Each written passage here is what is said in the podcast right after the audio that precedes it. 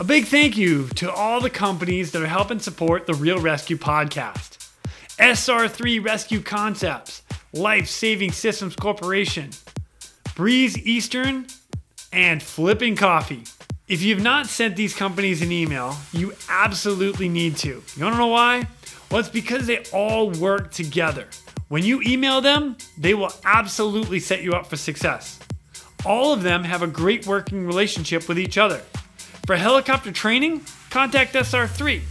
For hoist information, contact Breeze Eastern. For rescue equipment, contact LSC. And for a great cup of coffee, contact Flippin' Coffee. SR3 Rescue Concepts because you don't know what you don't know. They are a training company that can help your training program with standards, safety, and maybe just an FAA refresher. They are ready to help your agency keep up to date with current techniques, rules, regulations, and equipment. The training staff is awesome! With certified flight instructor pilots and experienced crew members that offer training in rescue, medical, tactical, firefighting, and ground operations. SR3 has partnered with Petzl to assist with any personal protective equipment inspection courses and the highly specific Lazard, which is used for helicopter, cliff, and mountain rescue. In addition to that, if you listen to our episode with Hans and Alvin, episode 10, and they used it on a boat rescue, which was amazing. So contact them today sr3rescueconcepts.com. That's sr3rescueconcepts.com or see them over on Instagram at sr3 underscore rescue. Then we have Life Saving Systems Corporation, who manufactures the world's toughest helicopter rescue gear. From their Triton harness, which is my favorite rescueman harness, to the rescue basket, litters, and of course the most popular hoist hook in helicopters, the D-Lock. The team at LSC cuts, bends, welds, and machines these products into existence every day. We do our work so you can do yours. LSC, tough gear for tough jobs. Check them out today at lifesavingsystems.com and follow them on Instagram at Rescue Gear. That's at R E S Q G E A R. Breeze Eastern.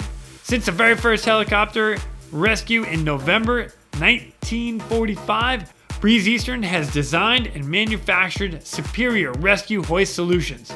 While much of the technology and unique mission requirements have changed over the past 75 years, their commitment to the rescuer operations and those rescued has not. Contact Breeze today by visiting breeze-eastern.com. That's breeze-eastern.com. Then we have Flipping Coffee. At Flippin' Coffee, we roast each batch to perfection to bring a smooth, delicious cup of coffee that you won't find in most other brands. We like to keep it simple, brewing real coffee, using real ingredients for real coffee drinkers. Contact them today at flippincoffee.com to order your bag of freshly roasted coffee beans. As a bonus, you type in the promo code, all capital letters, R E A L R E S Q, and you get 10% off. Thank you to all of our sponsors who are helping make this podcast grow. It's much appreciated. It is such an honor and privilege for me to be able to sit down with some of the guys from the beginning of the United States Coast Guard Rescue Swimmer program. These guys are the ones that really paved the way, and they're the ones that set the standard for the rest of us that came through. And I'm very thankful for that. This guy not only paved the way, but he was one of the first guys that dropped into the water and earned the highest award you could possibly get in a peacetime environment for aviation. It's awesome. This whole story is incredible. I hope you enjoy it too. So please welcome United States Coast Guard rescue swimmer number 46, Mr. Jeff Tunks. My name is Jason Quinn. I am United States Coast Guard rescue swimmer number 500. These are my rescues and rescues from those of us that put our lives on the line every day so others may live. This is the Real Rescue Podcast.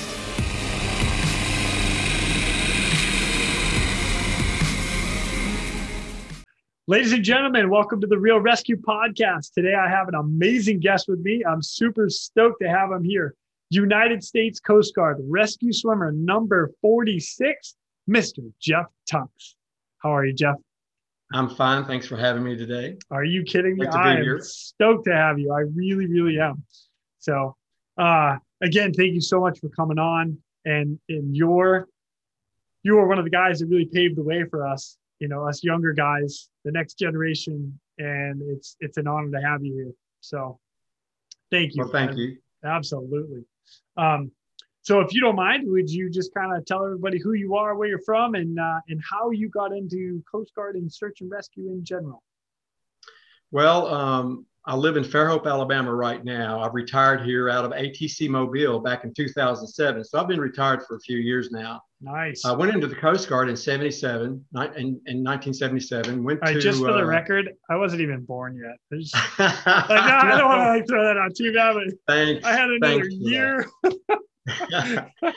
anyway, come out of boot camp and went to Kodiak on the Coast Guard Cutter Confidence. And it was uh, in, in, the beginning, of course, I, I did not like it. But as I, like a lot of other things, uh, in the very end, it was one of the greatest things that ever happened to me. I got to go to Alaska. I got to do some really incredible things, being out on a ship and got to see some, um, you know, some really unbelievable things, things that you will not see in a normal, a normal, in a normal lifetime you won't see. And you know, I got I learned to appreciate a, a, hot cup of coffee out of a styrofoam cup, and I learned to appreciate what it's like to be incredibly seasick. But uh, did my year in Kodiak, got off the ship, and I went to ASM school in uh, what what was then in Lakehurst, New Jersey. It was a Navy school. Yep. And uh, went there for four months, and and even though the Navy does a very good job, it, really it really wasn't geared for us. You really didn't get that much out of it. I mean, you got a b- basic information on on uh, survival and equipment, parachute packing, and that was it. Then went to Mobile, out of there, ATC Mobile, and uh, pretty much got trained there on all the aspects of, of rescue and survival equipment. Being an air crewman in the 52 and a drop master in the old 131. Wow. And uh, and then one day I walked into the shop and somebody mentioned something about the rescue swimmer program. I had no idea what it was. And apparently it had kind of slid in there from the Marine Electric, which had sank, the, the congressional hearing. Uh, the Congressman asked the Coast Guard, why didn't you deploy people in the water? The Coast Guard said, we don't do that. Of course, Congress was incredibly surprised that the world's premier life-saving service did not deploy people into the water. Right. So hence the Coast Guard Rescue Swim Program was mandated by Congress. I'm sure you knew that. Oh yeah. And uh, and so uh, nobody thought it would take off. You started having these few guys that started going to swimmer school and and it just but nobody really believed that, that the Coast Guard would stick with it. Well, obviously they did.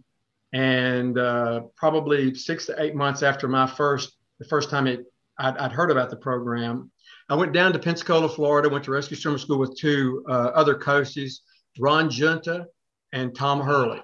Ron Junta, I know that name. Yeah. And who, who was the other guy? Tom Hurley and Ron Junta. Tom Hurley. Okay. Yeah, I he know, was. I know he name. was a. Yeah, he made chief and eventually was solid, solid dude. And of course, Ron was too. Ron's one of the best guys. So we we made the very best of rescue swimmer school. Got through the thing. Um, you know, and uh, uh you know, we started out with 36 guys, and out of the after the 30 out of the 36, 12 graduated. Oh wow! So it was a yeah, so it was a tough school. Tom went back to Sitka, and Ron went to uh, Cape May to train uh, future rescue swimmers. Oh, that's wow. what he did at Cape May, New Jersey. So that's that's where the program was in. So I uh, went to Sitka out of there, and um, and then started the rescue swimmer program up there. Wow, and, that's awesome. And uh, yeah, I got there in June, and we started training and went online in October. And the whole uh, the whole program started in October right after you guys our, graduated. The, the Sitka program, I believe East oh. City was the first first group that went online. Right. And then uh, I can't remember who this, maybe Clearwater was. Uh, okay. But anyway, I know that we came somewhere down the line shortly after the rest of the guys did, and um, went online in October and did a lot of training, got everybody ramped up, you know, and and started started standing duty in, in, in, October, and it was really um, was it not not not that of course not not that much had happened and, Right. and and because we could land in the water with the amphibious helicopter Right. a lot of people were you know were still thinking that we could always do platform pickups and because i know in kodiak about a year before that a guy named uh, uh, tom walters like this turbo helicopter pilot you know had you know was you know he he had landed an h3 in like 30 foot seas and literally Holy a cow. couple of uh, survivors literally washed in to the cabin of the H3, and he was able to lift off. And so, I mean, it, it was it was a great risk, but he could do it. He had proved he could do it, but it was not something that Yeah. when you were you were just putting everybody in danger when you would do something like Oh, the whole helicopter as well. You know, man, that's and for me looking at a 30 foot wave, which which I have been in, that's no joke. And when you're in a 30 foot wave and you know, uh with an, even with an amphibious helicopter, that's one of those things you're like, ah, nope, I don't want to put it in the water. Well, you know, you you've got you you know you have to manage your collective so well with the pitch of your rotors. Yeah. You know, you you can't let them droop. You've got Nope. to keep them up for the next wave coming in. You can't sit there very long. You got you got to be very concerned about your tail. And Oh, that's yeah. a lot of the. Of course, we lost we've lost Coast Guard helicopters, several of them due to tail strikes. So you've In- all in the there's so many things that can yeah, and there's so many things that can happen. The, the plane's just so big. Yeah. And uh, you know, and you got to be careful with your power you know how much power you actually put into your head and because you know you'll you know over torque the thing and um, and then you got a new set of problems So- Yeah. but anyway we went through and of course uh, we had a few we had a few cases uh, where guys were, were lowered down to start pumps uh, a few medevacs. Uh, but back in those days you had room to haul the flight surgeon and, and, a, and a corpsman. And and of course uh, the command a lot of times would want to do that just for the the in, the uh, upgrade in medical treatment. Right. you know you know Oh, you take a doctor you got a doctor of course they like to get their flight time like everybody else and the excitement and Yeah. you know let, let's face it as you go through life you learn that that that challenges whether you like them or not are gifts from god and you have to embrace every challenge whether you like it or not because what's what do you have at the end of the day if you've not embraced those challenges and use those to the full extent to write the story of your life Oh So, gosh, I began to learn that that while the challenges are not something you particularly want to see, you've got to embrace them because Yeah. they weren't they they came they came from something much greater than than we are, you know. So that's something that I learned distinctly, and uh, I, I I tell that to all, I tell that to everybody. Don't don't fight a challenge. Now, if you if you make a bad decision, you got to live with it. Right. But a challenge, a challenge, you've got to take it on, and you've got to got to beat it, got to conquer it. So, um, words of wisdom right there. Beautiful. well, well, it's it's. I mean, it, it, it's you know, some days I wish I could go back and relive it because I, I think I would do a better job, but but I can't. So because you know, knowledge is golden. Yeah. And you know, it's not that somebody didn't try to pass it down, just I wasn't listening or had something else better to do. at one point or another, we are all young and dumb. So I'm just, Oh my just- you know, I think we're invincible, and then all of a sudden you get a reality check and be like, yeah, by the way, you're not. That's right. But as we as we begin to move on in Sitka, we had a we had incredibly skilled crew up there, pilots, flight mechanics. I mean, they were some really salty dudes up there, and great pilots. Um, you know, guys that were confident. I always wanted to make sure that my pilot felt as good about flying a helicopter as he did about driving a car. You know, Wow, and just yeah. you know, just you know, and they did, they did. They and even though, and even though the navigational equipment and the ability to have technical support when you fly is much greater now. Those guys literally flew by the seat of their pants.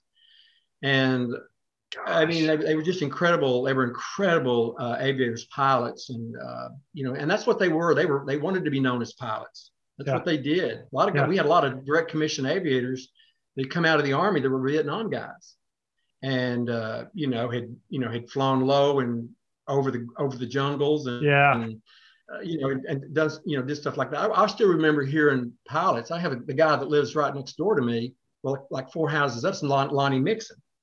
And excuse me, Lonnie is the most decorated Coast Guard aviator in history.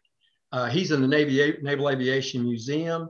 Wow. A very incredibly humble guy. And let me tell you something. You read about his cases in Vietnam. He was with, he was he was backing up Jack Rittichier when Jack Rittichier was killed in Vietnam, and he was backing him up. They went there together. And so when you talk about the history and the and the kind of aviators that we had is incredible. But anyway, that's another story. But anyways, we as we um, as we moved into the year, uh, not a lot was going on. And of course, Steve had his case, which gave us right. a breath of fresh air. Mm-hmm. Um, so we thought that we are going to be here. And then rolls around December December 10th, 1987.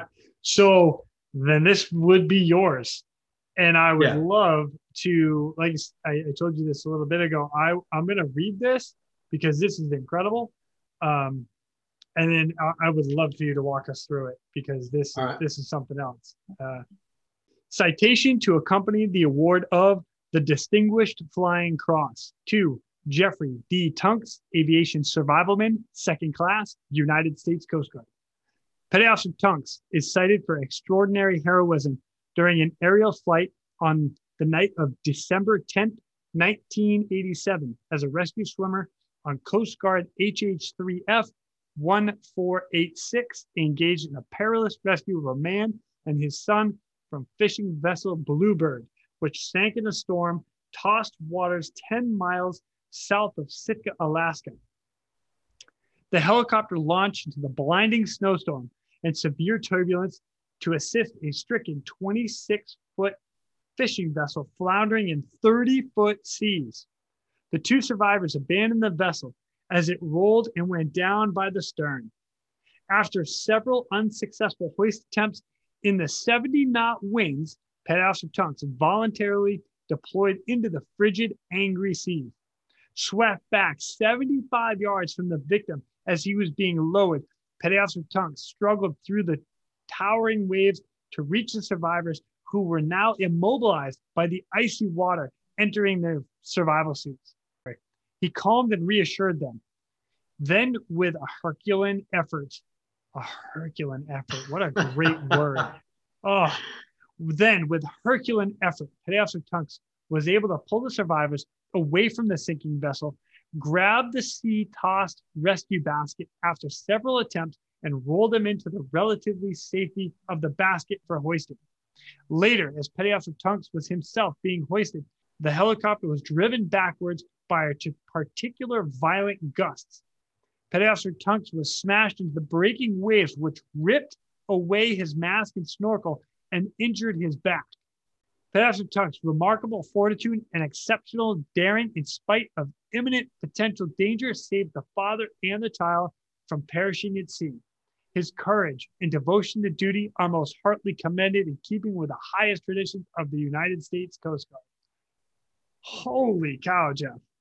Like 30 foot seas, 70 knot winds, boat sinking, two people in the water, and they're, oh, come on.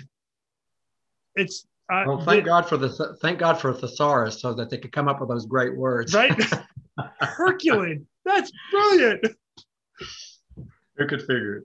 Wow. Well, it was it was it was an amazing uh, it was an amazing case. Something that I never, you know, that I never saw myself being involved with. I was just a guy that came in to stand the duty. Like I was saying, we had been led to believe that the use of a swimmer was something that was going to be so rare that that it, it would it may or it may never happen. wow. But but when I went into duty that night, um, it was a it was a normal, you know, cold, uh, kind of a blustery evening, but no weather had no bad weather had been forecast. Matter of fact, we went in, and of course it gets dark at three o'clock in December. Right. You know, you're you know you're you're you know you're not you're only a couple of weeks away from the shortest day of the year. Yeah. And um, so when and we matter of fact we took off about I guess about 4:30 and did a night flight or a, a training flight. Went out, did a few rescue swimmer deployments, did some, you know, remember the back in the old days in the H3, you would practice a, a patch or two, you know, precision Right. approach to a coupled hover. You know, do some approaches, and then you you come back in and landed, and we all got cleaned up, and we and the and the Ready H3 that night had been sent to Cordova, so they called in the backup crew, and that backup crew consisted of, uh, of John Whidden, who was our engineering officer, Greg Breithaupt, uh, who was a, a, a, pilot, you know, one of our pilots, and then Carl Saylor, uh, flight mechanic, Mark Milne, the F, avi- avionics man.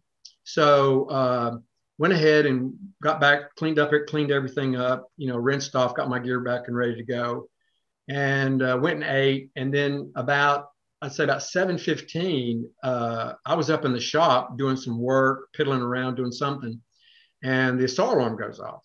Boat sinking, it, the scary rocks, and uh, that was about that was about six to eight miles. You know, it was a kind of a treacherous area there. We called it very scary rocks, and it was kind of a tre- treacherous area there, and a big, a lot of salmon fishing going. Okay. I mean, not salmon, but halibut, halibut oh, grounds okay. were in there. You know.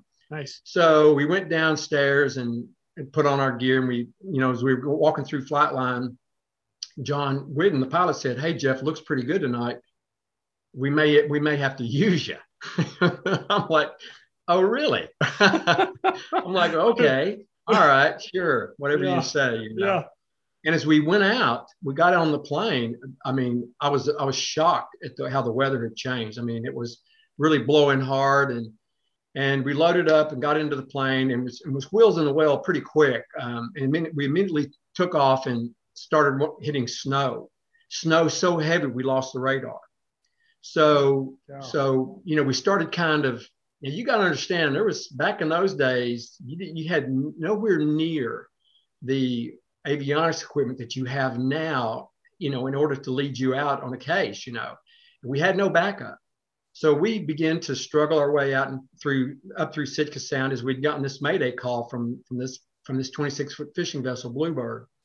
Uh, co-pilot was talking to him and he was telling us his situation, which was dire at the time. What had happened was is he had anchored himself, Jim Blades, on the fishing vessel Bluebird, with his six-year-old son, had anchored in behind St. Lazaria Island which is out at the mouth of Sitka Sound, right off of Mount Edgecumbe. If you've ever seen pictures of Sitka, you see the Mount Fuji looking volcano that sits outside of Sitka.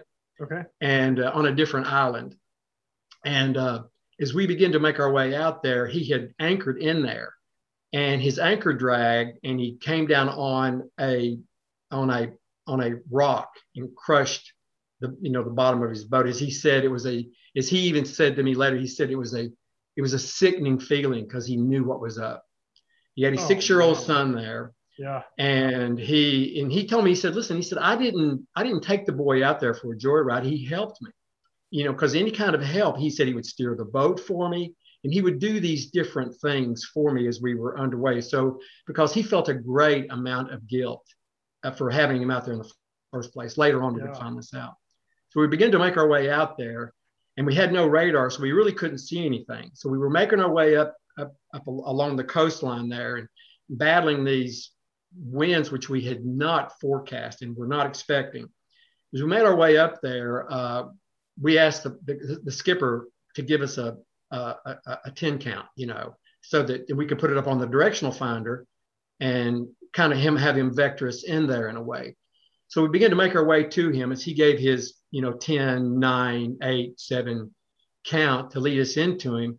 And uh, shortly before he hit two, Carl Saylor sitting in the mechanic seat say, hey, I got a light over here at two o'clock and then it disappeared. So we continue to make our way up there and the light comes up again. He's basically what he's doing. He's riding the surf. Oh, and wow. yeah. So we begin to make a right hand turn to do a patch to come in to do an approach to the water. During the patch, the wind catches us and throws us, pushes us about six miles away from his location. So there we are. We're like, how'd this happen?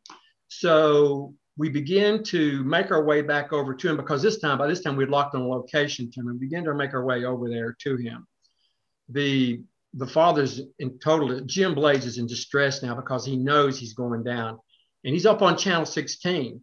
And not only is Jim's wife listening to us, what's going on. Oh, but the entire man. town of Sitka is listening to what's going on. He was he's heavily involved in the church, a real strong Christian man.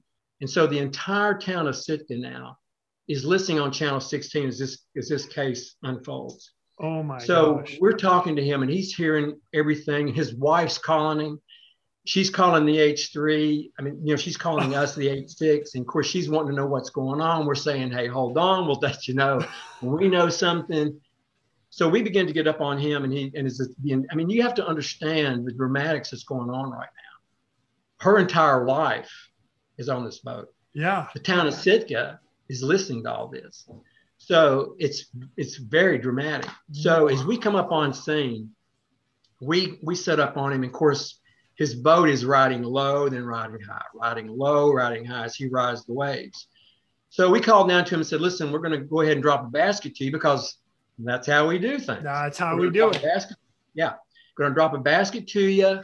Uh, going to hop into it, get out of there. You're out of there. And at this time, we don't even know that this boy is with him because the Clint had gotten sick and he was and he laid him up into the front uh, in the in the cabin of the of the boat uh, in, in a in a in a, in a child size survival suit.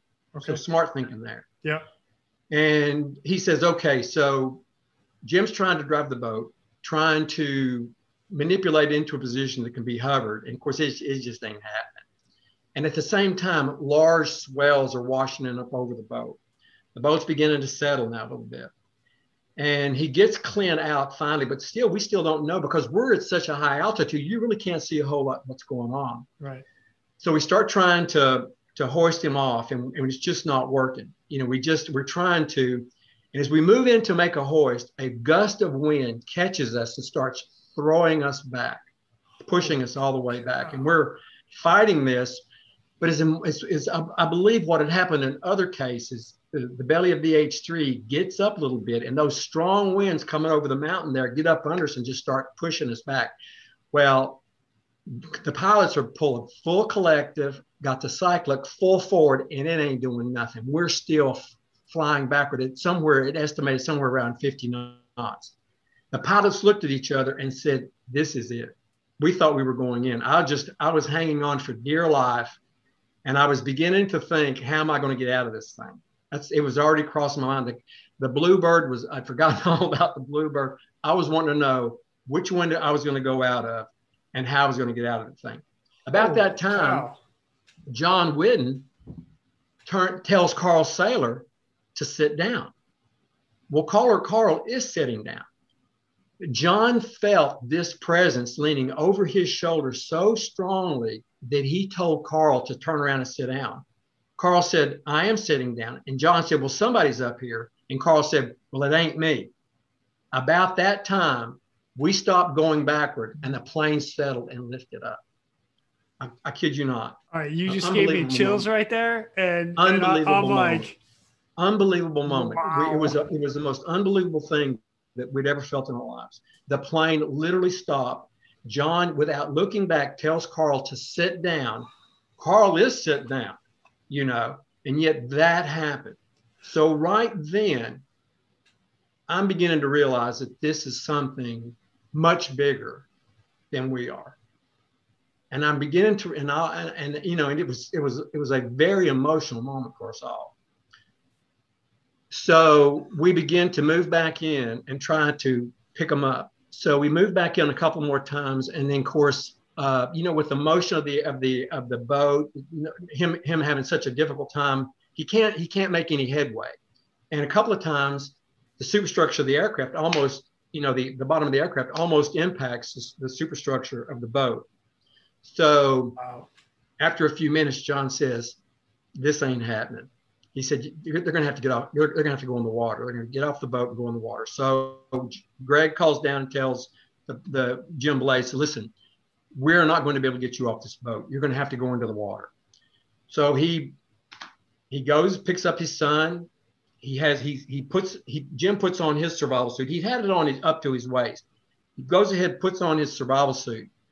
But as, as I'm sure as you've inspected many imperial survival suits, you ah. realize that it, in order to get the thing pulled on, you have to have that wooden toggle right. that you place in between your thumbs that you can work it up to your neck. Yep. Well, he had had the suit inspected and they had removed the wooden toggle and had not replaced it. So he could not get his survival suit all the way up. Oh, but man. without reservation, he clips Clint in, he walks over to the back of the boat and jumps in.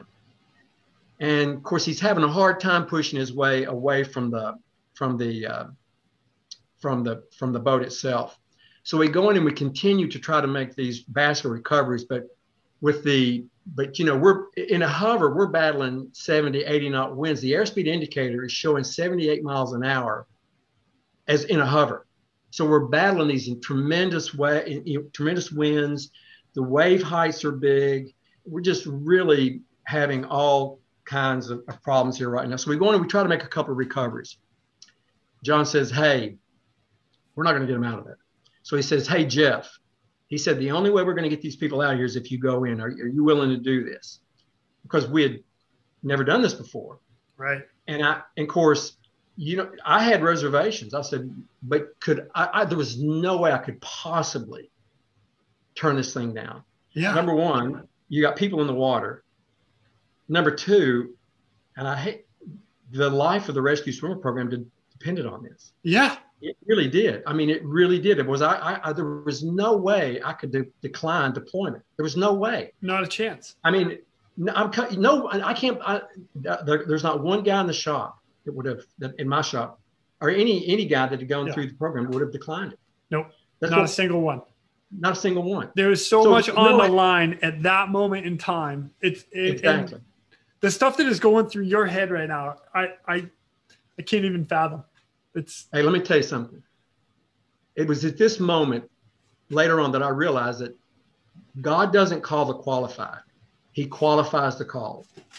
So, I mean, I mean, I mean, here I was, but I had been placed in this position for, I don't know, but I was, but, and I'm not trying to make it sound ho- heroic here. I was, I was scared. I really was. I was, I was as scared though. If, I don't care if I'd have been, if it'd been anything, I'd have been nervous. yeah. So I said, sure, let's go. So I moved to the door, hooks up, done it, done it, no telling how many times. Hook up on the chest, you know, belts comes comes off, thumbs up, come up out of the door, I'm going down, and I can see Jim and Clint down below me. And I'm thinking, okay, this is going pretty good, you know. Well, as I as I as I'm getting down, I'm I can beginning to feel the wind now. I mean, I I can feel the, the weather and everything and the storm and and we're high. We're I don't know. Jim, uh, uh, John has really climbed to a serious altitude of I know at least 100 feet. So as I'm going down, another blast of wind right before I get ready to touch the water, a wind catches us and starts dragging us, and I'm like, "What's going on here?" As I'm hitting the tops of these waves, bouncing off of them. Well, after a few minutes, or I'd say seconds, I just drop out of the swing. I'm like, okay, I'm I'm where I'm at, you know. So I, I pop up out of the water, give the okay sign, and I start looking around, and Jim and Clint are nowhere to be seen. So I'm thinking, so I'm, I start, as you're taught in service school, I'm yelling for them, but nothing will come out. Nothing will come out. You've got the you got the noise of the H3 just roaring up above us. Yeah. Of course, the, and the flood hovers are just got the entire area lit up, but I can't see them anywhere. You have these huge mountains of greenish blue water that are rising up. I'm not kidding you, man. It was, it was something I could have never imagined before being in something like that. Cold, snowing. I'm like, what am I doing here? You know? oh, this is crazy. You know, but then I, I look up at the pilot and they had backed off and they saw my predicament. And I just simply put out my hands and said, I don't know where they're at. And and this nose of the helicopter fl- slung over at about their two o'clock position. I still couldn't see anything, but I said, well, so I began to follow that light. So, and it was, I'd say at least the length of a football field. So I began to swim towards them. And I mean, I would go up over one wave and swim down the side of another. Go up Yeah. one wave and swim down the side of the other, but never taking my he- he- eyes off of the light. Always, and I just use my fins. You know, I just I wasn't trying to do a crawl or anything. I was just I was finning my whole way there, kicking. And as I and as I came up on the top of one way, I saw for a split second a flash of reflective tape. So I went down into the next wave, came up, and there they were. So I swam nice. up behind them, and uh, and and came came up behind them and literally grabbed them, spun them around, looked into Jim's face, and I saw the the, the, the young boy there, which really uh, shocked me. And he had this. He was the little, little boy was totally at peace. His father had told him what was going on, and his father had explained to him what could happen. So the little boy was. These were these were these were these people were, were Christians. They believed in God, and they believed that you you can do so much for your life, but really it's it is what it is. And you get these challenges, you go through life, and you defeat them the best way you can. So I grabbed him and I turned him around. I saw the young boy, and Jim just kind of looked at me and he said, "You think they're going to be able to get us out of here?" And I said, we do this shit all the time. yes. yes. like it was the only thing I knew how to say because we would, you know, how a good bunch of guys cut up. And so yeah. I'm sure somewhere I'd heard that, but trying to reassure him that no big deal. Yeah. Every day, you know. So anyway, as we, so I told him, I said, we're gonna, I'm gonna, I'm gonna we're gonna, I'm gonna grab, I'm gonna, they're gonna move into the basket. I'm gonna grab you. I'm gonna grab the basket, and I'm just gonna roll you into it. As soon as you get in the basket, tuck yourself down and hang on. he said, okay. So they move. So I give them the thumbs up for pickup. I think. I don't even know what I was doing. I don't. I don't. I don't believe for one second I pulled out the Chemlight and waved. I, I don't believe I did that. I mean, I just didn't even though training, even though everything that I had done had gone right along with the training that we've been doing for for the year. Yeah. It really was. It was was so I mean, you're so it was so burned into you. Training is, you know, training is the most important thing we do. There 100% can never agree. be enough training. So, um, so they moved in. They began to move in for the pickup, and they would get the basket close but then it would just shoot out of my hand. I couldn't I couldn't hold on to it. Normally, like you grab the basket, push the survivors in there, give the thumbs up, they go. It wasn't happening. The plane was all over us. He would move over the top of us. He would move to the left of us. He would move to the right of us. He was all over the place. And it wasn't his fault. He was doing the best he could to fly it. Yeah. So they moved in three or four times. They would back off and try to move in and re and restart the whole thing again. We had only, we had only been out there maybe an hour, and all this had happened within an hour. So after about the fourth attempt, John says to the crew, he said, listen, he said, what are you guys thinking about throwing these guys out of rafting? Because this ain't happening. Holy he cow. said, he said, he said, if we stay here and we crash, these guys are going to die and we're going to die. And we have nobody come by and get us. There was no backup. By this time, too, the air station had already thought we'd gone in because they had not had any radio contact with us because Greg Breithaupt was so busy backing John up on the controls that he'd gone off the radios. So he hadn't had any contact with the air station. And so they had already thought that we'd gone in. So so the crew never said a word, didn't say a word. John says, okay, he said, but you guys, you know, we're already on the edge here. He said, we've been on the edge for quite a while here. He said, so are you sure? And they, nobody said a word. So John said, okay, let's give it another shot. So they moved in and this time they get the basket just long enough to where the I can put I push the basket down, throw the survivors in, push down their legs, and Carl is holding the basket there, and I'm like, what's he doing? I keep giving the thumbs up, and he's holding the basket. Carl had wanted me to get into the basket, thinking that one less hoist.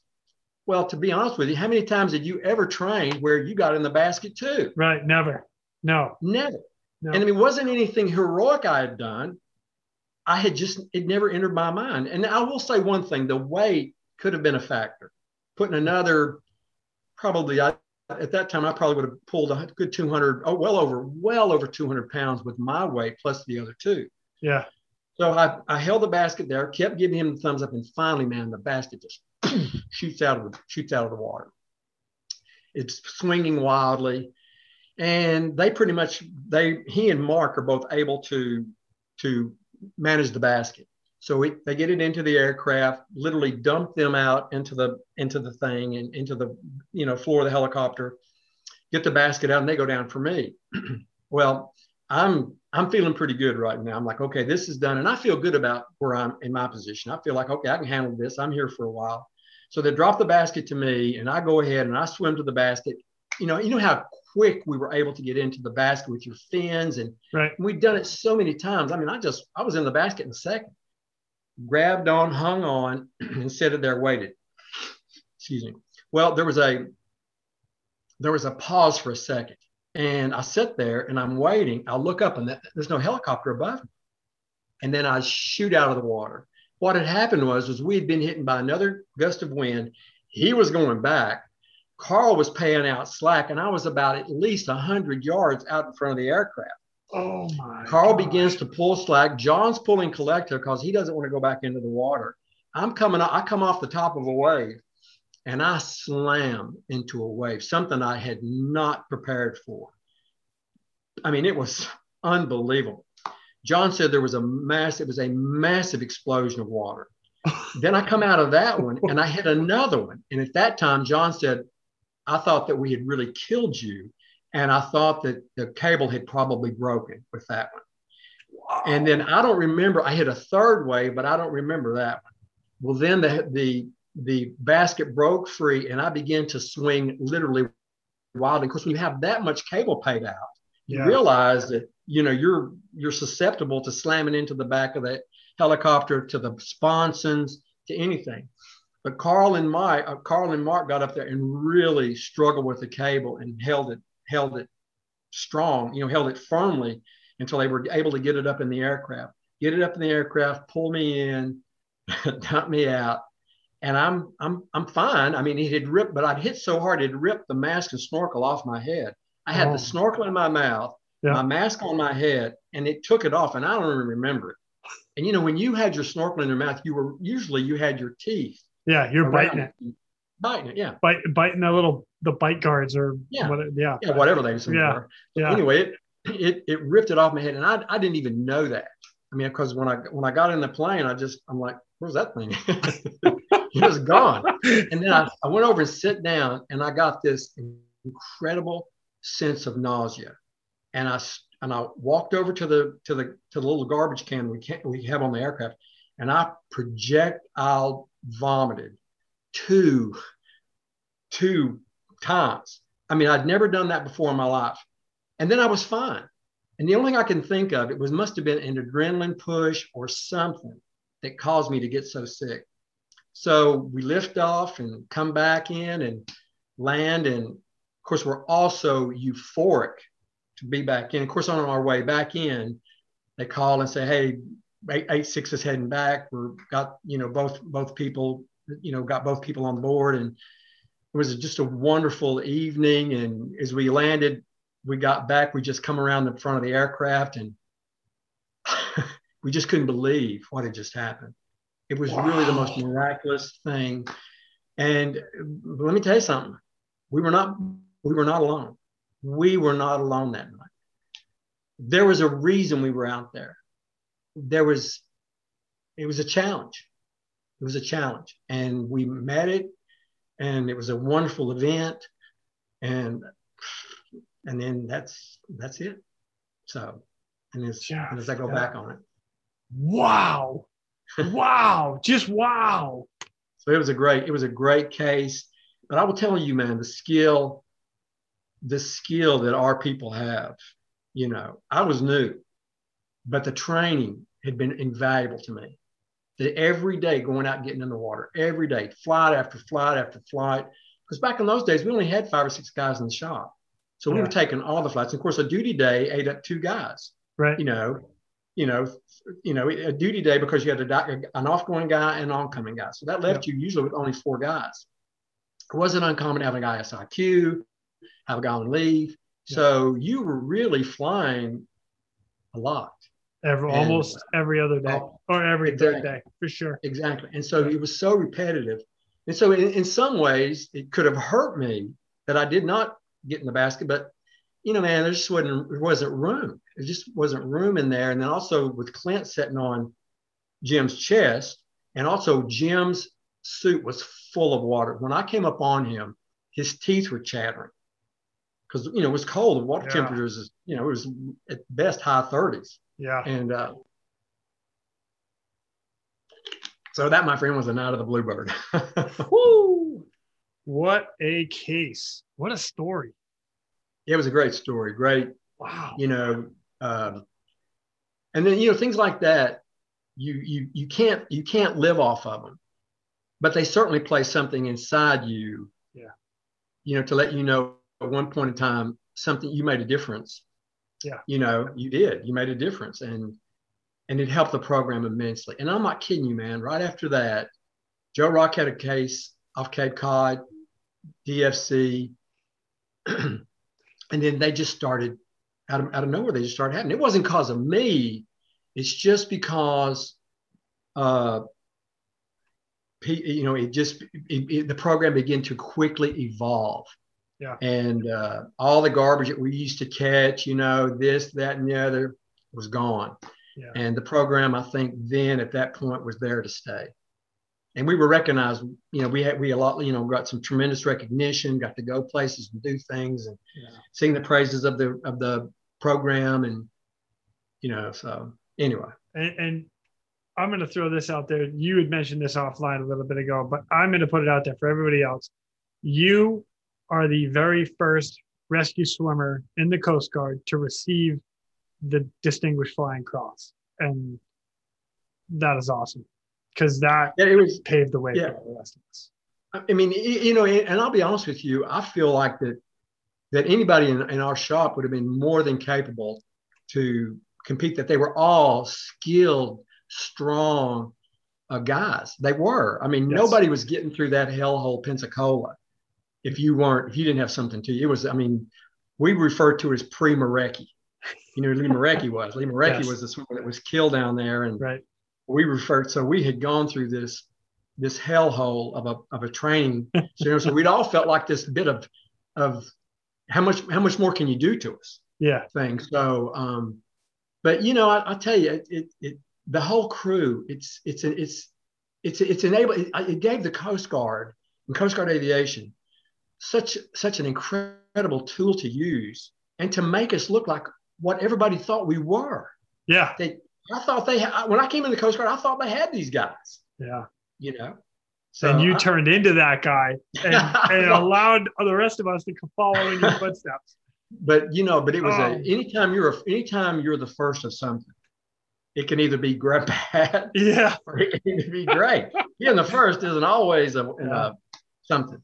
So anyway, so it was a that's that was the case of the Bluebird and you know, and, and I didn't even know about. I, I'll be honest with you, I didn't know about awards or DFCs or this or that or anything like that. So that was never in my mind. I didn't know you got six points for the service wide for a DFC. I'm like, what does that mean?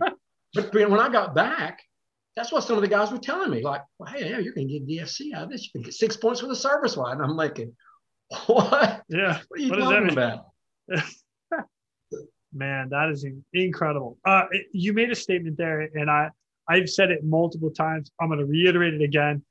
Every one of us that are qualified, it just so happens the alarm went off and you were the guy standing duty. Every one of us could do it, and I and I truly believe that statement. Um, every rescue swimmer, even now, guys that are, you know, I think they're at 1,019 off the top of my head right now. Every one of them you know if they if the alarm went off today to that case they would go do it. And they would be able and willing to go do it. So but you had absolutely this without absolutely without without hesitation. Yeah. i mean that's what they're called for. Right. and um, that's what they do. And i have no doubt that every one of them would do it. And i'm, I'm going to tell you something else the equipment changes that they've made and moved and the coast guard has moved on and developed their own equipment has, Mhm. has been i mean it's been a game changer. Going from the so. going from the, the hbu 11 harness from the sar 1 to the we call them hinder, hinder sponges those the henderson dry suits we, we wore to that so when i came out of rescue swimmer school all we had were wetsuits. I got i got qualified in sitka in a wetsuit. I mean, it was those like a seven mil i hope it was at least a it seven was, mil a, it was a five five mil and the thing about it was, was that when, when I went to rescue swimmer school, I weighed 170 pounds. when I came out of rescue swimmer school, I lost 22 pounds. Holy So, uh, so and when they measured you for these wetsuits, they measured you in like week two and a half. So I'd lost all this weight. so they put these things on there and they measure and they're tight as heck anyway. So by the time I get to Sitka, I put some of that weight back on and putting that weight and putting that wetsuit on would nearly give you a stroke. I'm not kidding you. I mean, it was like we were we were soaking ourselves in talcum powder, trying to get those things on. So so thank thank oh. God they they gave us they finally relinquished and gave us dry suits. And of course, then they didn't give us dry suits with release zippers.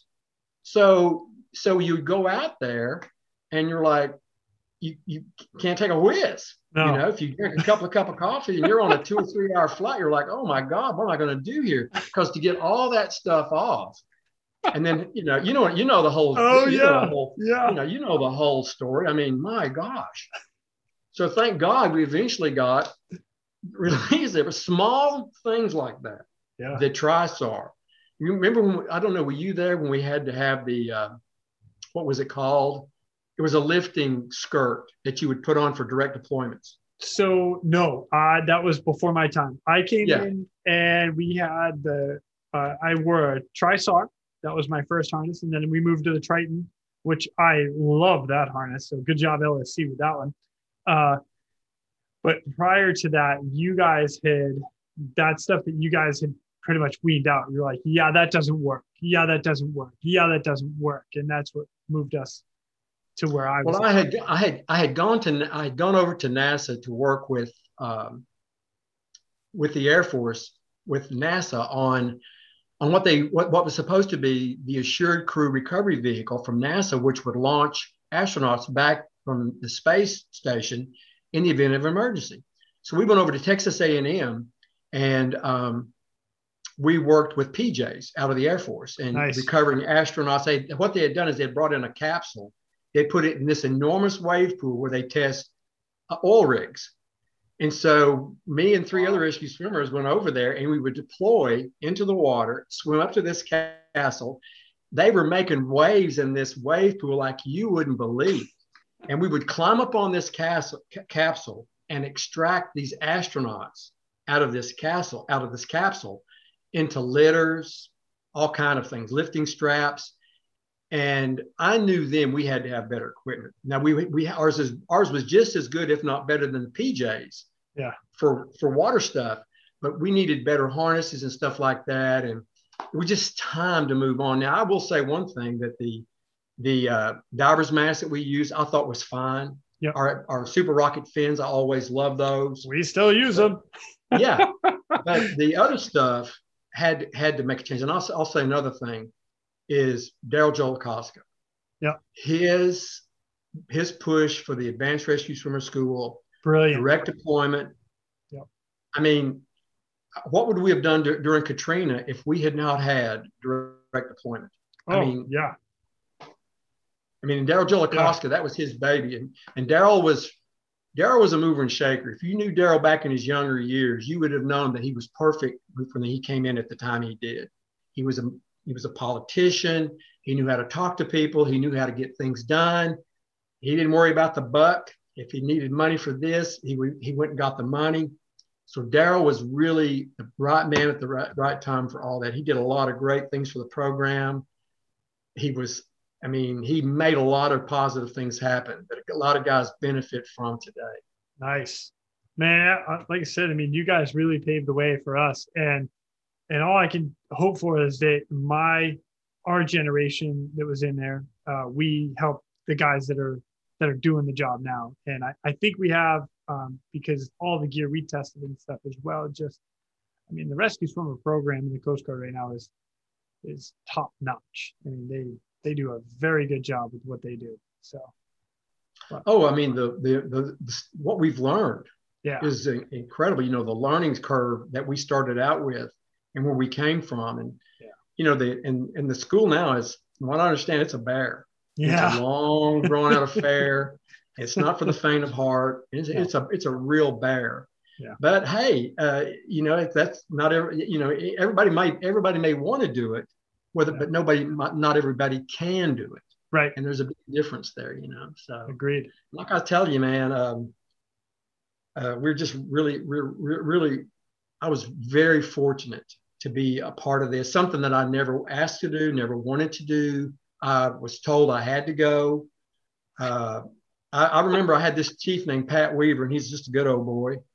And uh, he said to me, he said, "Hey, uh, you want to go to that uh, rescue swimmer school down there?" And I said, "What is it?" he said, "Oh, you know how the Navy is. A few expletives." Uh-huh. And I said, uh, uh-huh. and I said, uh, all right. I said, uh, he said, you go down there to Navy and play with them boys. They they don't, you know, Navy they don't do a whole lot. I said, well, all right. I said, I got to do it anyway, right? And he's like, that's right. You got to do it anyway. So I said, well, I might as well get it over with. So I went down there for the first first week. I thought I was going to die. They nearly killed us. There were so many guys that dropped out in the first week that they sent me back to my unit for two weeks. So, so, and, and we were going to go with the next class coming in. So I made sure those two weeks that I went to the pool, tried to do everything I could to get myself more prepared and for the, for the, in, in two weeks to go back. Yeah. So that saved me having that two weeks back. So incredible. Jeff, that is incredible. Uh, everything about it. Um, I, I don't want to take away from this story, but I, I have to move on a little bit and I have to ask you because you have another great case out of Sitka uh, that didn't come with any awards. And this is one of the things that I talk about uh, quite a bit here on this podcast is, you know, we go out because we want to, this is what we do. We're not looking for awards. And this is one of those cases where you went out and there, it was, you know, you come back as a crew. Hey, good job, fellas. Let's go clean up the gear. Let's get it ready for the next one. Yeah, this was a this was about 50 miles south of Sitka in a place called Cameron Pass, and uh, we had just come in for just come in and uh, getting my gear ready to go, joking with the fellas, and SAR alarm goes off. Grab the gear, ran out to the plane, and I could tell that this time there was a little bit more. Not that there wasn't always, uh, you know, urgency in yep. the case, but went on, got fired up. I mean, we were wheels in the wheel in no time, and and the pilots were telling us, "We'll brief you on the way down there." So on the way down though, they said, "Hey, we got," and I'm like, "You man, it was so dramatic. We were 100 feet off the water, screaming down to this place, nose down, balls to the wall." You know, and I'm thinking, what is going on? If, if, only I'd had some music, you know, yeah. you know. And so we're screaming going down through there, and uh, putting on my gear, have no idea what's going on. They said, okay, we got a boat that's that's uh, partially disabled. The, the they had hit some heavy seas, and the anchor line had washed over the front of the of the bow of the air, of the boat, had gone back and wrapped into screws, and they oh, had lost wow. steerage. So, and they were washing into the rocks. There was a couple. There was another vessel on scene, but they weren't able to really assist that much. So we're screaming down there. Uh, takes us not long. I think they're 50 miles south of Sitka. So we're screaming down there, get there, do a heavy left pedal turn as we sweep in there. And you can see the, the there's a there's a bay there, but you can see debris everywhere. The boat had gone down and there's debris everywhere. I've never seen anything like it. Coolers, everything you could imagine, fishing nets, just all wow. kind of garbage in the water, washed up on the shoreline there. And so we get there and and out in front of us uh, this everything happened so fast. Out in front of us, there was an what had happened is this this old man had got out, had got had gone down in a dinghy, and they had thrown him a line, and he was trying to pull the boat away from the shoreline. Well, it didn't work, and the boat went into the shoreline anyway and flipped over the dinghy. So I looked out, and there's this old man hanging on to the back of this dinghy. He's 82 years old. I didn't know it at the time. He's an old man, no survival suit, just hanging on, barely hanging and so we pull in. I immediately go to the door of the aircraft, free to fall, deploy out, swim and get him. Grab him, talk to him for just a second. He's, of course, he's extremely, incredibly hypothermic. But I get him, bring him over, and put him into the basket, and they hoist him up. the same time, they air taxi over, and one guy had been able to get to the land, to a, a small island. They air taxi over and get him, pick him back up, come over, air taxi, air taxi back and pick me up, get me back up. Then we noticed that the fishing vessel Sephora had been there to assist, and they were down on deck and they were giving CPR to this guy. What had happened was, with the CO of the boat, the captain of the boat, had gotten his survival suit halfway on.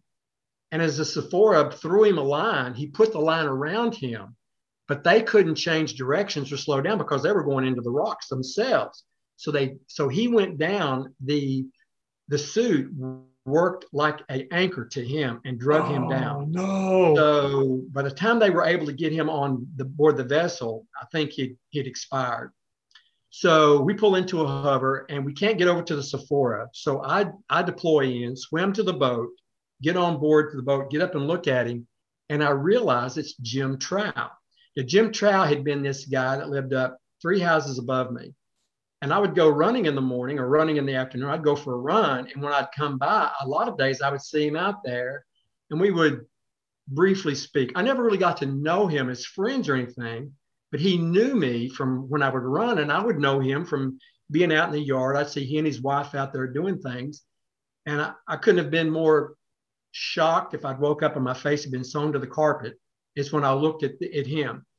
And of course, by this time, uh, they were given he he they, the crew was performing CPR and I, and I stood there and just stared at him for a second and I said, "Okay, guys, we got to get him off this thing. We're not doing him any good here."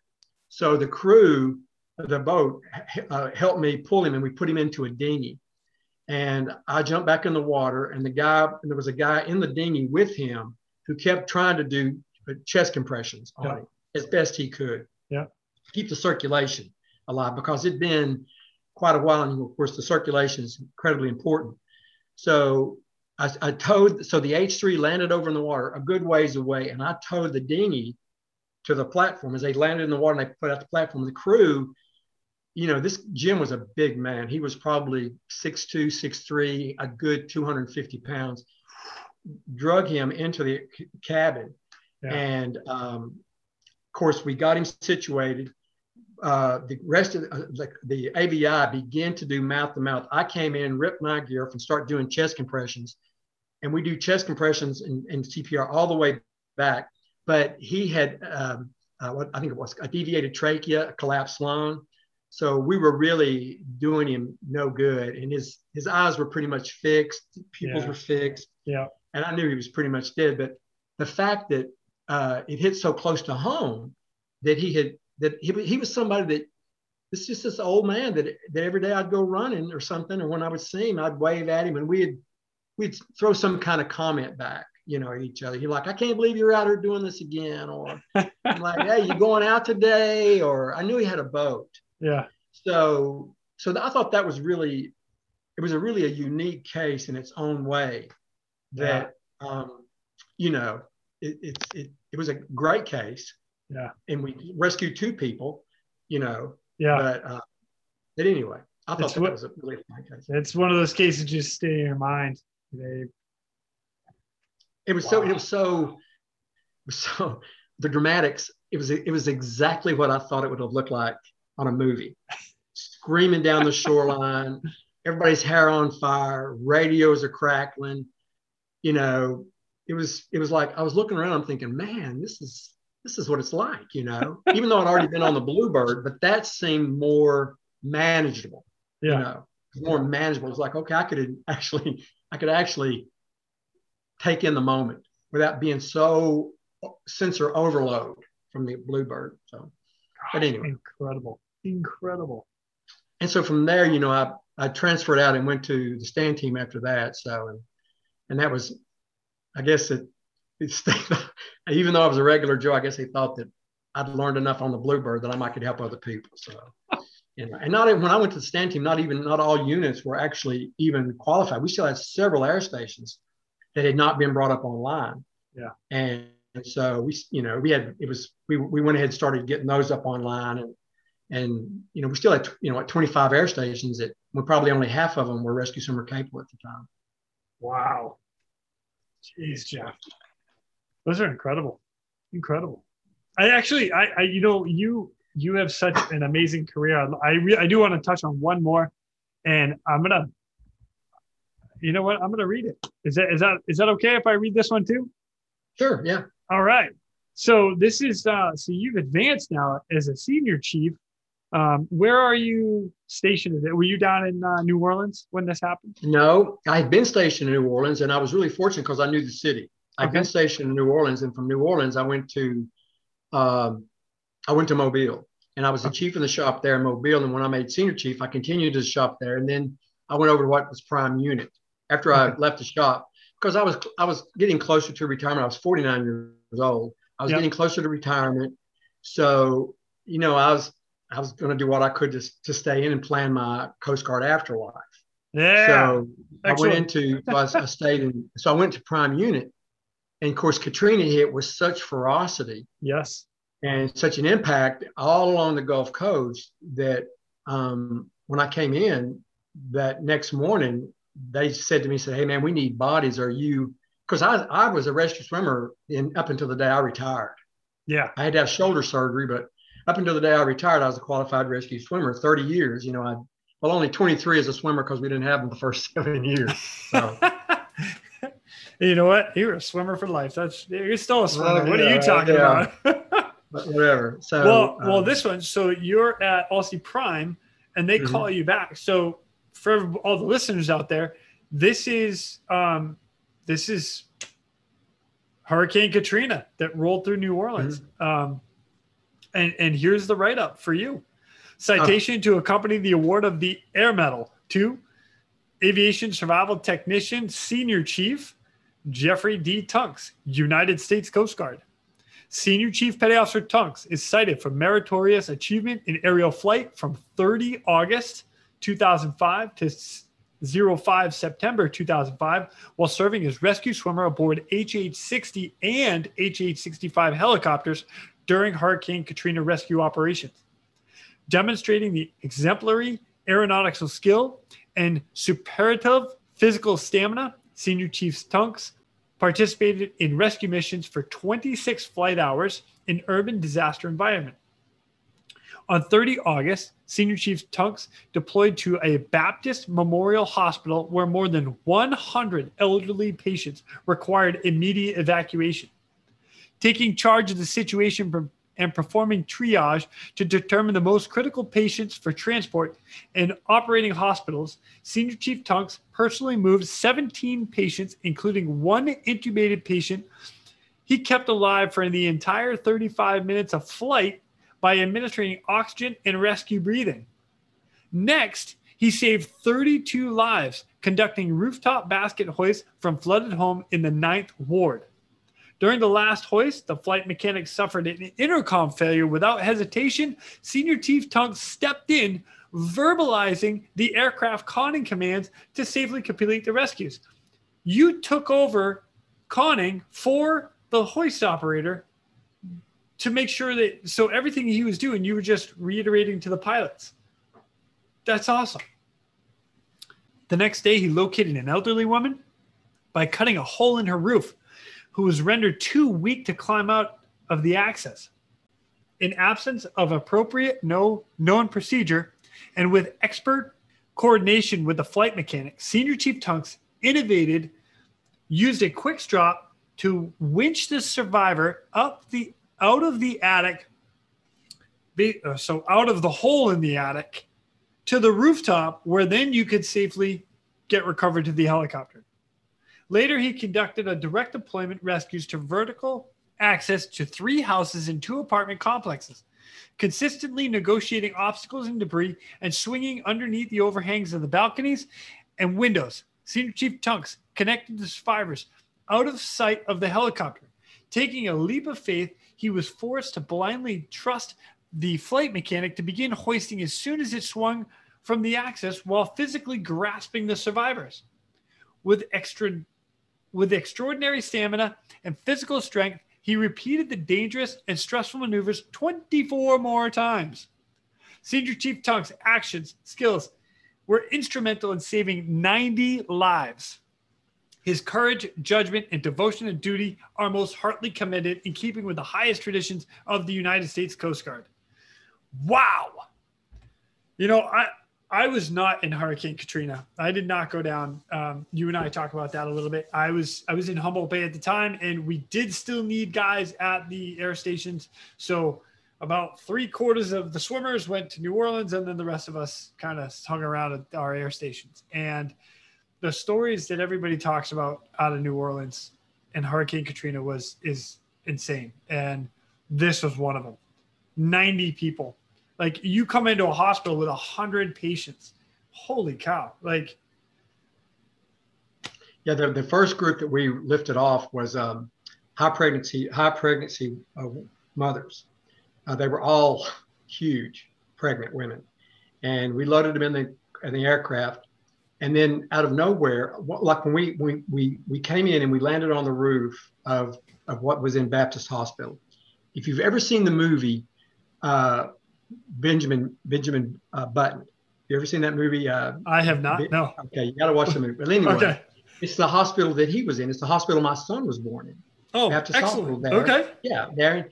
So we landed on the rooftop, and I jump out of the helicopter, and um, and these and a doctor and two nurses approach me. Of course, their head's still turning. There's a, a variety of aircraft circling above this hospital, and I jump out of the helicopter, and I and he comes over to me, and he says, without and these people, you could tell they had been there for a extended period of time they looked rough. They were, you know, they were exhausted, and um, and they said to me, "How many can you take?" And I said, "How many do you have?" and he pointed back to this corridor, and then through this corridor was wheelchairs lined with people. The first person was this elderly black gentleman uh, that they were bagging. He had no toes, he had no fingers. Had been, had been amputated but he was coherent. He could see. He was his eyes were moving around, and every four seconds, bagging full of air. Wow. So I said, uh, we can probably take. I think I, the, the, flight mechanic was John Burns, so okay. I referred to John. John, how many do you feel comfortable with? And I think we took.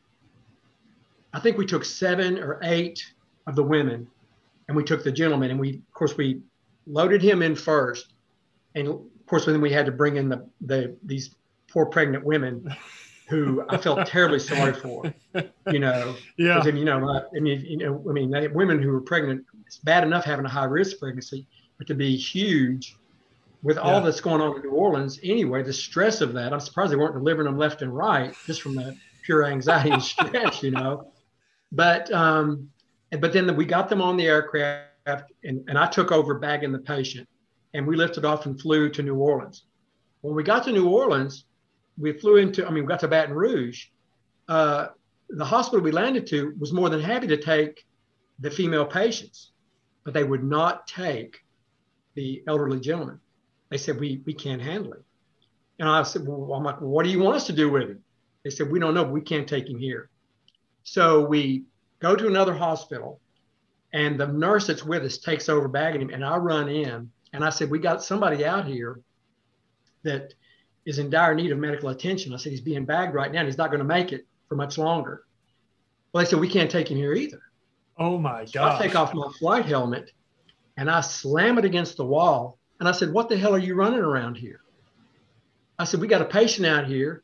And I said, We're going to leave him in the parking lot because we've got other we've got other business to take care of. And of course, we're going to leave him in the parking lot. Right. No, no, no. but that was the only card I had in the deck. Yeah. You know, little so card. Said, yeah. So I, I slammed. So then they, so then I get everyone's attention. And then I'm thinking, oh my God, what have I done? I'm just trying to be a little dramatic, you know, but, you know, course, I'm in my shorty wetsuit. I got my gear on, you know, yeah. looking pretty good, you know. Yeah. So anyway, so but at the time I, I wasn't feeling. I was very distraught because I we needed to get we needed to offload this patient. That's not what we do. We're right. we can't fly all over Baton Rouge trying to find a helicopter. I mean, a hospital's going to take this guy. Right. So so finally, a couple of a couple of nurses or interns get in a cart. They scoot out there with us, and they take the patient, and they and they then they take him off our hands, which was a huge relief. Then we fly back to another place and we load incub- incubators. into our helicopter. And we carry incubators back, land, and drop the incubators off at Ochsner Medical Center. And as we made our approach into Ochsner Medical Center, I saw something I'd never seen in this country before, something that totally blew me away. And if it wasn't serious enough seeing the city flooded, this got me numbered. At an overpass, under an overpass, there were hospital beds lined up with patients under this overpass. I had, and I thought I would never see that in this country. Wow. You know, you know that that that really shocked me. That in this country that's so rich in everything, yeah, that we would we would have to do that. So we dropped off the incubators, and then we went house hunt, and through that, and you could see where these these huge holes had been ripped in these roofs, and we were literally lifting people out of these roofs and off of these balconies and things like that. Guns falling out of their pockets. Jeez, oh, You know, man. I mean, really, guns popping out, you know, falling into the deck of the helicopter. And they weren't going to shoot us. They weren't going to rob us. They just wanted to get the heck out of there, you know. So, Yeah. so we did that all night long. We, I can't remember. I think we, we covered 32 people that night. We, we ran, sw- flew into the bag and headed back.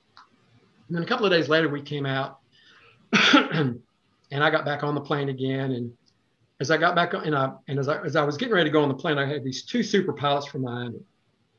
I don't remember their names, but one of them had been a prior special forces guy and had been, I think, with the 160th in the Army. Okay. Well, he came into the Coast Guard. A phenomenal pilot. That guy got in there, and he was. I think. I think we were. We were in a Bravo model. I think we were flying a Charlie model, so we were underpowered as it was. Okay. We got. He got in there and he manipulated those engines. And he those power restrictions, and he just did a, a unbelievable job getting us into some of those places. I got to tell you, it was. For us, I had been thoroughly trained in direct deployment, so my job was direct deployment. But it was a different animal for those guys up front. I got to tell you right now that the guys up front, you know, um, tremendous skill set.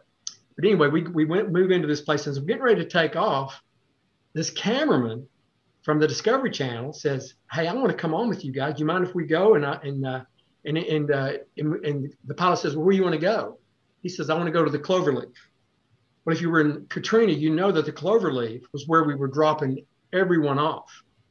And Got he it. said, "Sure, jump on. We'll take it to the Cloverleaf." Well, as we're coming into New Orleans, East New Orleans, it's flooded. It's that's that's the Yeah. ninth ward down in there, you know. But pretty pretty pretty nice houses out in East New Orleans. I mean, once you get further out, pretty nice homes.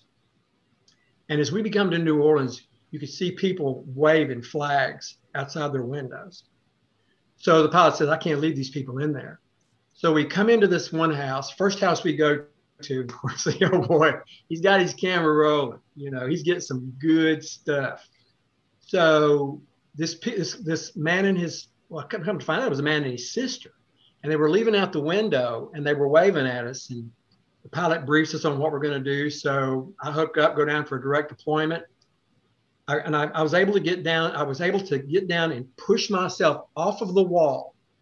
I pushed myself off twice, and on, on the second push, I was able then to swing in and catch the window sill, the window ledge there Yeah. drape my leg over it. The person came over and asked me if they could take anything. And I said, not very much. What do you have? And I think they grabbed a bag of, of clothing or Yeah. something. Yeah. I immediately put the rescue strap on them and, and seeing that the, the plane was here, was up above us, but it was, it was over and we were under a hang Yeah. a hang.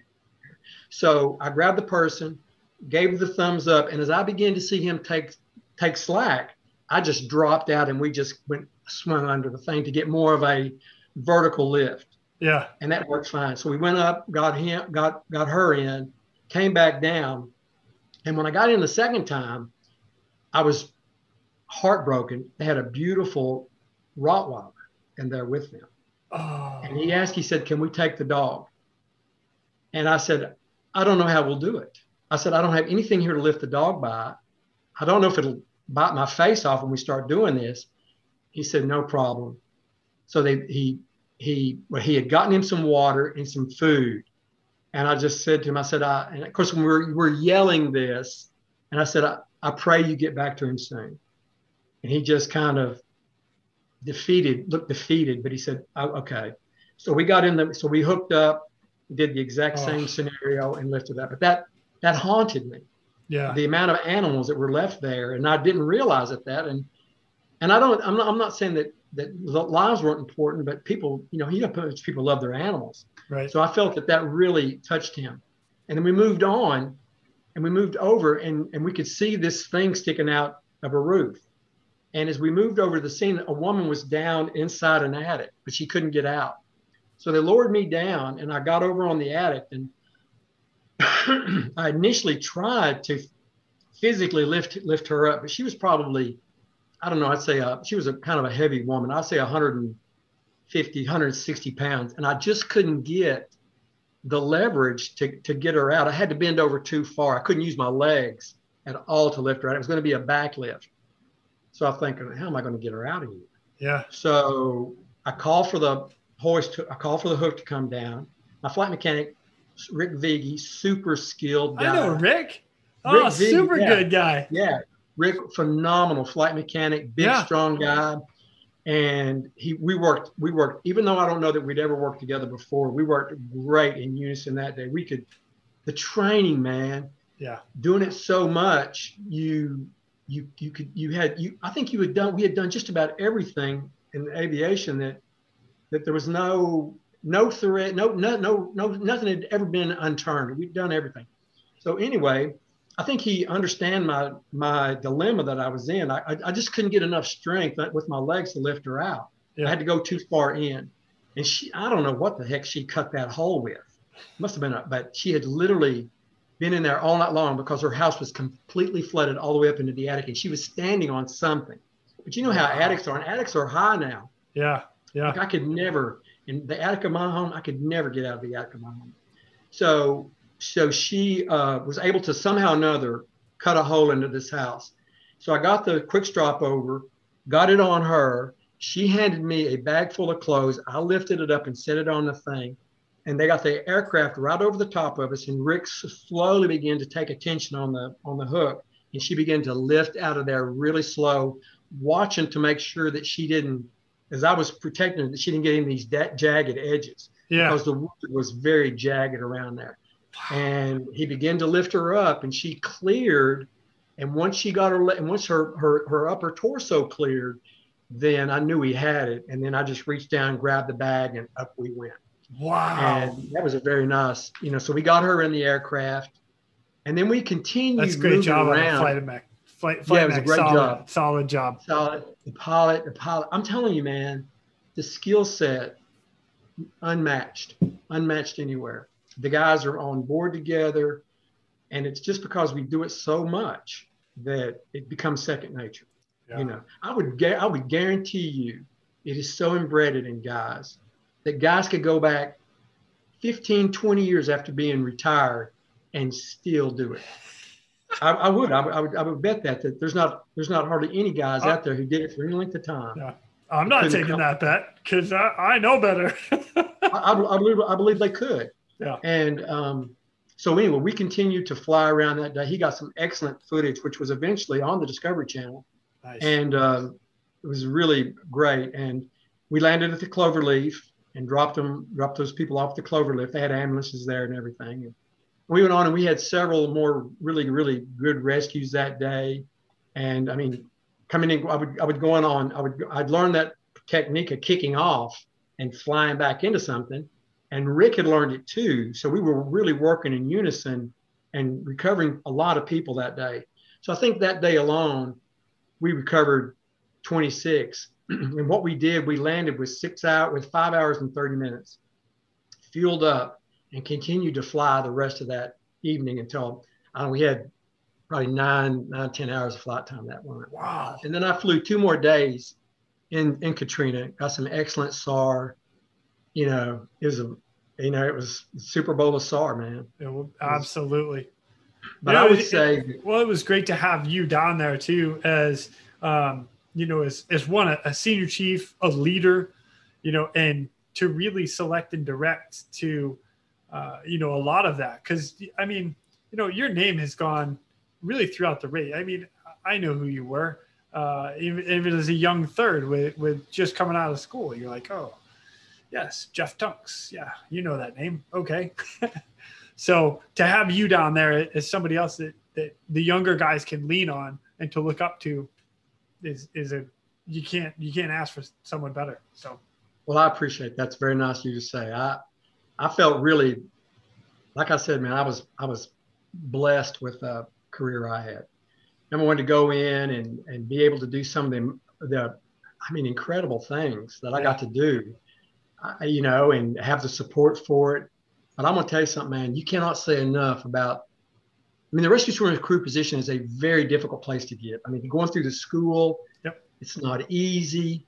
It, it, it sucks a lot of the time. I mean, it's a, a long process. It's it's there's a tremendous amount of anxiety as you go through the school. Yep. Uh, it, you, you know, you're a, a, day away from being reverted.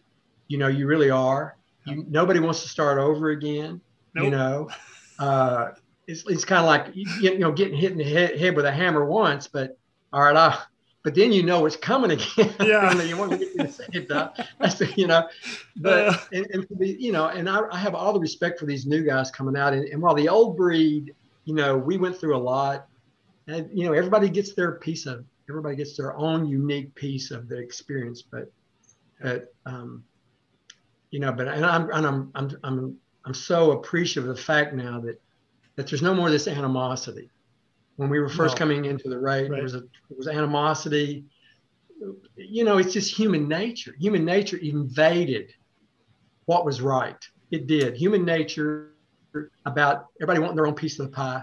It invaded our our, our good our good our clear thinking right you know and uh, yeah. so and a lot of people don't like change you know oh you know if it's not if it's not broken don't fix it well just because it's not broken doesn't mean you can't upgrade and make something better and that's that's what you know that's what the coast guard did and it was a great move by congress to make it you know to make that move um, and it was a great move by the coast guard to make it happen and you guys that led the way everything you guys did, it just made it awesome for us. Well, it's it's, it's incredible to know that the whole thing got started from the time of the of the of the of the word to go down. It got it got ramped up and got going in two years. That's really something for a program like that. When it was met with with um, gatekeeper after gatekeeper after gatekeeper saying, you know, we don't need that here, we don't need that here, and they just kept pushing it. And and and we would and, you know we when I was in Sitka we first got there and we'd like we're not getting any support here we're not getting any support here we're not getting any support here is the program going to survive and oh Larry Farmer would say it's going to don't worry fellas it ain't going nowhere. It ain't going nowhere. And we and we were like we're barely we're barely surviving here. We know we got snorkels on. The program has snorkels on right now. I'm like no it doesn't. It's much stronger than you think. So that helped a lot that we were being uh, supported there, you know. But it was a hard uh, it was a hard road to go in, in the in the beginning. You know, human nature, man, can sometimes destroy clear thinking and, and animosity and, um, and and and I mean, it just it just it just did. Everybody wanted to be us. Everybody. yeah yeah, exactly. Yeah, yeah, yeah. You hear it, yeah. you hear it, and that's okay. You know, uh, yeah, it's it's not for everybody. You said it earlier. It, it is not for everybody to be able to do this job, and and not everybody can do this job. They're it's it's not for everybody. It's nope. it's not. It takes us. It takes a unique skill set. The swimming is the hardest skill set to find out there for someone to be that comfortable in the water and to be able to, I mean, I, am I'm, I'm, I'm a little perplexed that they don't, you know, uh, go to swim meets to try to find future candidates. Yeah. Not that that's not that that's important, but in, in swimmer school, it is very important. I mean, your EMT skills are vital. Yep. Your ability to package patients, vital your ability to do and while and while the AST rate itself, the AST job, it's not rocket science. It's still very, very important. Life support gear is very important. Agreed. You know, um, yeah. And so, but the rescue swimmer skill itself and being able to work in the water for extended periods of time, I mean, it's it's something that not everybody has. Nope. You know, it, it's not. Oh, incredible. Incredible. Like this. Oh. you are so accurate with all of your statements. So I, will tell you what, Jeff, I have had you here with me for quite a while. Um, I don't want to take any more time, but if you have some words of wisdom you would like to pass on, I, know everybody would love to hear it. well, I would just tell everyone to appreciate every day, to appreciate the job you've been given, to to look at it as a privilege, to never hurry the end, to appreciate your training, just to live in a world of of of, of, of being of, of, of, be, of, of being blessed because that's what we all are. Yeah. And you know, and I'm going to tell you something. When you fly out on these missions, never think you're alone. You, there's going to be there. You will always have somebody in there with you, and you have to believe this. I'm a firm believer. Like I said, that night, God didn't call the qualified; He qualified the call, and and I will always I will go to my grave believing that because you know it was it was it was the way it was. And then and then i realized that all these things that make you have to dig deep are gifts from god. These challenges that, that you have to dig deep for to find reason for and to make them work and to and to write the book of your life. You know that's that's what it's all about. And you know what? Everybody wants to read a good book Everybody and, wants to read a good book. You know, and I mean, you, there's only so. I mean, people people recognize BS. They, but, yes. But when it's the but when it's real, uh, there's you can't doubt it. And and I and I think that that's the thing about a lot of good people who go into the Coast Guard, regardless of your whatever rate you pick. I mean, it's amazing that if you'll listen to people who've been in the Coast Guard, how the tales they'll want to tell, they all revert back to it. Yeah. And even guys who went warrant and our rate and who went over into the officer corps, they still look at their rescue swimmer world as the greatest time in the guard. Right. Even though they promoted out of it, they still look back at their days as rescue swimmers and their and the and the little joy of the brotherhood there right. as some of the best days of their career, the most notorious days of their career. So I would just tell everybody feel blessed of where you're at. Um, do the best job you can every day, going prepared every day. Take care of your equipment, support your fellow swimmers, you know, and have a great time. I, I don't think I ever laughed as much as I did my my 30 years in the Coast Guard. I never met such knuckleheads, right? such funny guys. I mean, oh. guys that, I mean, the, the pranks, the, you know, so, but solid, solid dudes, man, solid dudes. So it was great being on with you today. I hope you got something out of this. Oh, it, absolutely. And, and good luck with your podcast here. Well, thank you. Thank you very, very much. I think, I think, you're doing a great thing and thank you. A lot of stories to be told. Thank you. Uh, there are indeed. And, and it's, uh, it's guys like you that have the, the old school stories that, you know, a lot of the younger guys, they, they don't know this story and to hear it firsthand for me is, uh, and I feel blessed right now. So thank you. So, well, thank you. I was, hey, I'm, I'm 46. I love it. I love it. I'm 46, man, out of a, out of now, it's a growing number. And, yep. And uh, I feel good about being 46. I wish I was 46. I'm not anymore. uh, you know yeah. what? Yeah. Once a swimmer, always a swimmer. There's nothing That's true, man. You, uh, you're never going to lose it. no, I mean, it's, it's, it's, it's part of your DNA. Yeah. You know, to your D, your DNA, and uh, it's uh, such a big part of your life. But like I said, it was the guys. You know, the fun, the guys that you worked with every day. I mean, such. I mean, they were so. I mean, such serious guys, such skilled guys, great workers, and funny. Man, funny. I'm not kidding you. I used to. I, had I mean, I, I go back and I think of guys like Sean Mogan. I don't know if you ever knew Sean Mogan. Tremendous guy. I mean, he was a he was a bulldog. I mean, I would have gone into a fight with him. I'd have fought anybody with him by my side, making sure he's going to take over for, for me. Jerry Sinabi, Jerry Oh. Sonabi, tr- skilled guy. Jerry Sonabi is one of the smartest guys I ever knew. Um, didn't know how to swim before he went to rescue swimmer school. Didn't know how to swim. Had to learn how to swim. But when Oh, you saw him in the water, man, the guy was a machine in the water. So, uh, Incredible. yeah. So I mean, I can just go on with names uh, for a guy named Ricky Blevich, um, a machine, a- an animal, an absolute beast. These guys were. So anyway, I'm sure you have. I'm sure you have them in your life too. You know. We, Guys you you know, there are a lot of guys that made a big impact in my life. There are still guys that are making impacts to my life, and I'm very thankful for everyone that I've met. Um, and th- this is around the world too. You know, there are guys that I've gotten tips and tricks of from Australia and New Zealand, uh, up in, you know, up in Europe. It- it's just that we have such a similarity. It's you just speak a little different language or your your tone is a little bit different here or but we're all doing the same job and every one of us have the same mentality it's it's It is. It's a tremendous network. It is a Yeah. tremendous network that is in the search and rescue world, you know, that has come out.